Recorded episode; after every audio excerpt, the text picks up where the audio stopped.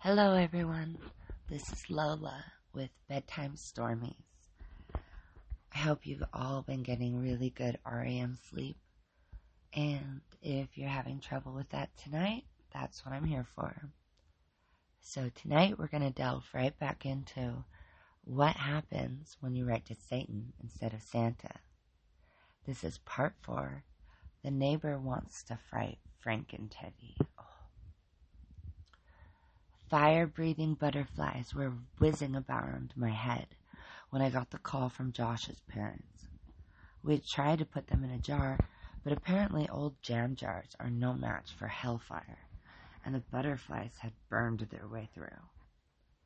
They had also managed to burn through four of my curtains, one couch cushion, and all of our ice cream, though I suspect that was actually Frankenteddy and yet they seemed completely immune to their own fire. I struggled to pay attention as Josh's mom, just as much of a bully as he was, shrieked at me on the other end. If you think for one second that you can get away with having some goon assault and threaten my child, I've got bad news for you, buddy. Well, um, you see, Josh was pulling the wings off of Sarah's butterflies, and I don't give a shit about some stupid bugs. You know what, smart guy? I'm gonna have my husband come over there and kick your ass. Rita, I really don't think that's a good idea because the line clicked dead in the middle of my sentence. And sure enough, within a minute, Rita's husband was pounding on my door. Miss Hatchetface answered the door to reveal Rita's husband, Mike, a heavily tattooed man with way more biceps than brains, and a tight shirt that looked like someone had vomited rhinestones all over it. So, he began in what I can only assume was his best tough guy voice. Where the fuck is this guy who threatened my kid? Oh, Frankenteddy? Miss Hatchetface replied cheerily. I think he's upstairs trying on dresses with Sarah. Hey, Frankenteddy, Miss Hatchetface called out. Mike looked a little bit unsure of himself as the seven foot tall teddy bear, dressed in a unicorn cloak, descended the stairs. I have answered the Lady Hatchetface's call, he boomed out in a voice so loud I could feel it in my gut.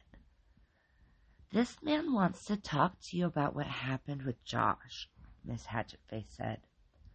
I regret that I did not send him to hell, but I believe that fate shall afford me another op- opportunity. That seemed to make Mike angry enough that he forgot his common sense for a moment, and he jammed a finger into Frankenteddy's chest as he spoke. Nobody threatens my family, he said through clenched teeth. I'm gonna kick your fucking ass, bro. I am not in possession of an ass. I lack the human need to defecate, Frankenteddy replied. I mean, I'm gonna fight you, bro.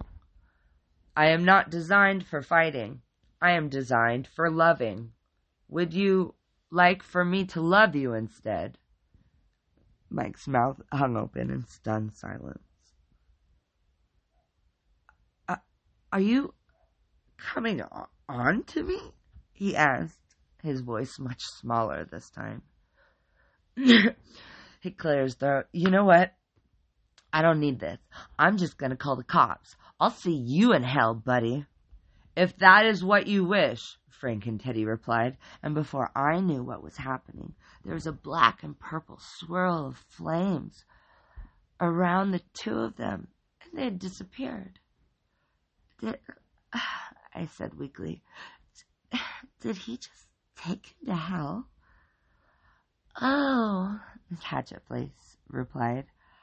Frankenteddy's always been a bit literal. I'll go fetch them. She stood there for a moment with a placid smile on her face. Are, are you going to fetch them? I asked. Oh, right now? Oh, sure, why not? With that, Miss Hatchetface disappeared in a puff of purple flames and smoke. Uh, my head began to feel warm on one side, and I wondered for a moment if I was having a stroke. Then I caught a glimpse of myself in a picture frame. My head was actually on fire. Before I had time to panic, I felt a cold blast, and my vision went white, and I realized I was covered in foam. I turned around to see my little Sarah holding the mini fire extinguisher from under the kitchen sink and grinning. Thanks for. My sentence was cut off by foam as the fire extinguisher blasted me in the face again. Sorry, Dad, Sarah said. You were still on fire a bit. That's okay, honey, I replied. I heard the familiar sound of rushing air that was usually accompanied by black and purple flames and turned around to see that Miss Hatchetface had returned along with Frankenteddy and a much paler looking Mike.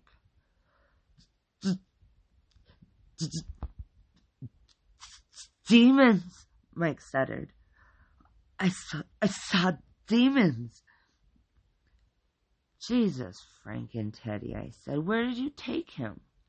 I delivered my guest to the gates of Hell City's greatest hellscape. You, uh, what now? I asked.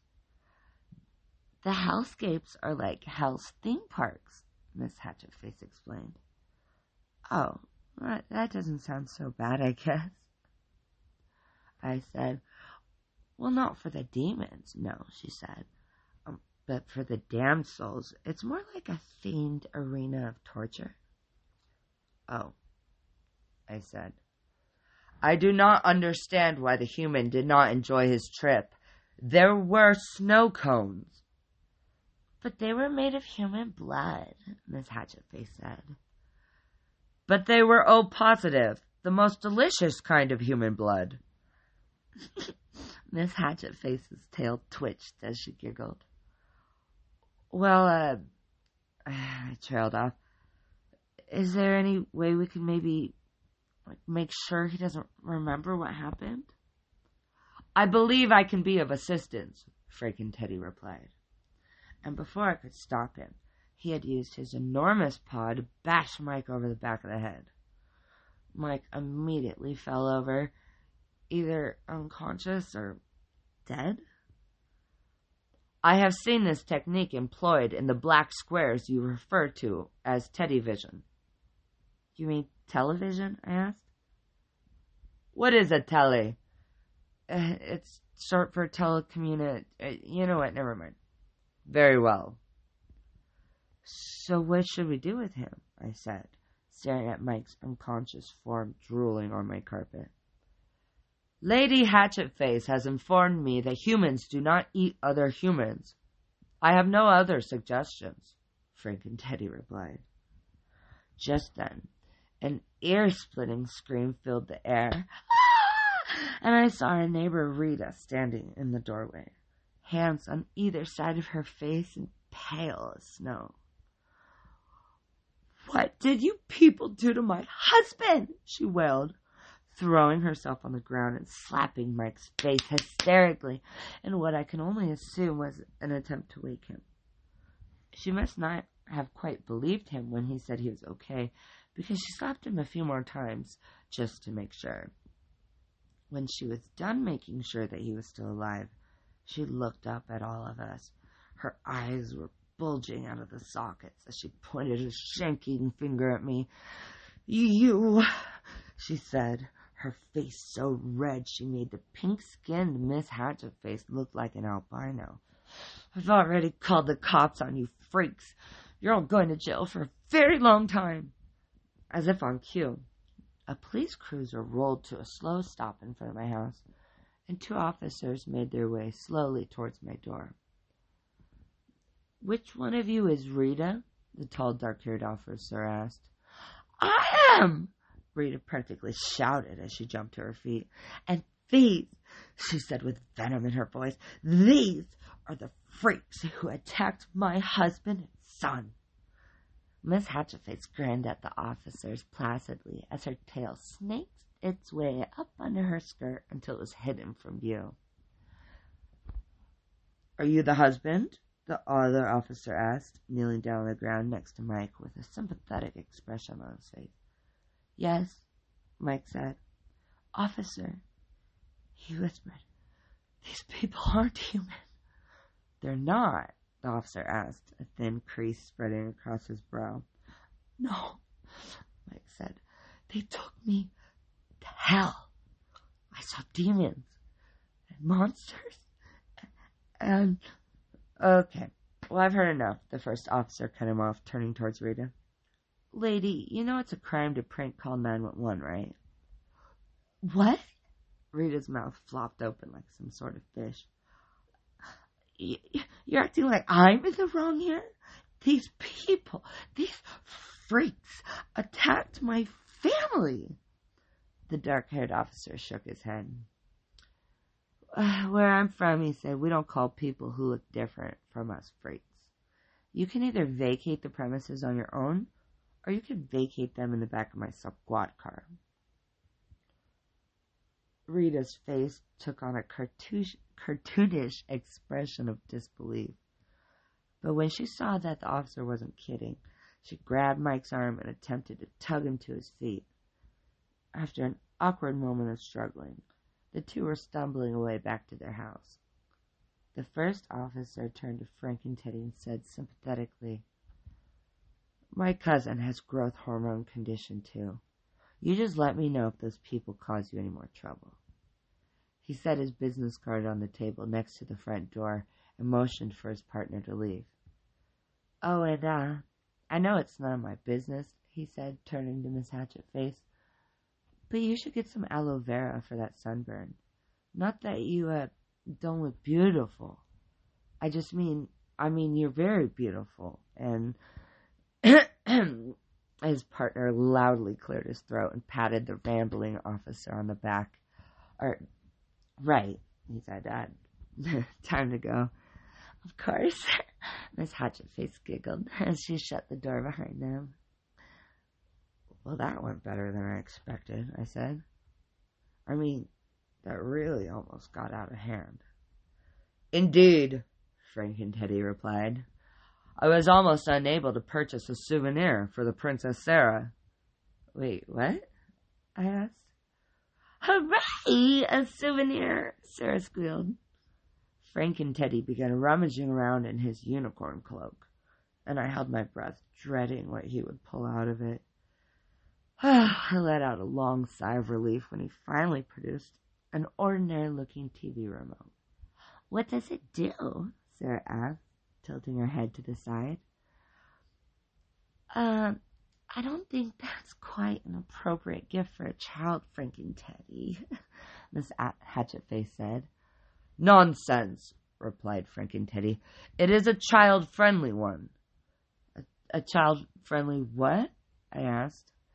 Miss Hatchetface plucked the remote out of Frankenteddy's paw and began laughing to herself. oh, I see, she said. In hell, the demons watch the punishments on a sort of reality TV, she explained, turning towards me. And they can select the punishment they want to see with their TV remote control. Wait, what? I said. But this one is for child demons, she continued on. Take a look. The remote was black plastic and looked like any other TV remote control you'd find at the store. Printed across the top in silver letters was the phrase, The Remote of Minor Inconveniences. Instead of numbers and menu buttons, it was covered in buttons that said things like tickle, tinnitus, and unscratchable itch. At the center of the remote were two big purple plus and minus buttons that simply said intensity. I realized that Sarah was standing on her tiptoes behind me, too late to stop her from snatching it out of my hand and mashing the tickle button as she pointed it at Frankenteddy, who immediately erupted into roars of laughter. Ha ha ha ha ha ha ha ha ha ha! I find no humor in this situation, but I am unable to stop laughing. Ha ha ha ha! I was about to take the remote away when Miss Hatchetface caught my eye and smiled. And I kind of forgot what I was doing. Why don't we leave them to it, Mr. Rogers? She said. I had a, a private matter I wanted to discuss with you. A private matter? I asked. Those glittering obsidian eyes were like bottomless pools of water shimmering in the moonlight as they drew me in. yes, she giggled, but let's just keep it between us two. Maybe we could go somewhere more discreet. Um, yeah, yes, yes, discreet. I said, yeah, great idea.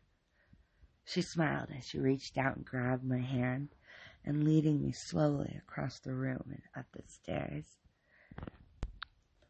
She led me into the master bedroom and sat me down on the bed, closing and locking the door behind her, before turning towards me. One corner of her mouth was raised into a smirk as she looked at me and said, So, about that private matter. Well, that's it for tonight, you guys. That ends uh, chapter four. The neighbor wanting to fight Frankenteddy. So stay tuned to find out what's going on with this private matter with little Miss Hatchet Face. We'll find out later when we get to part five. Stay tuned and sweet dreams. This is Lola signing off. I'm going to bed. Good night.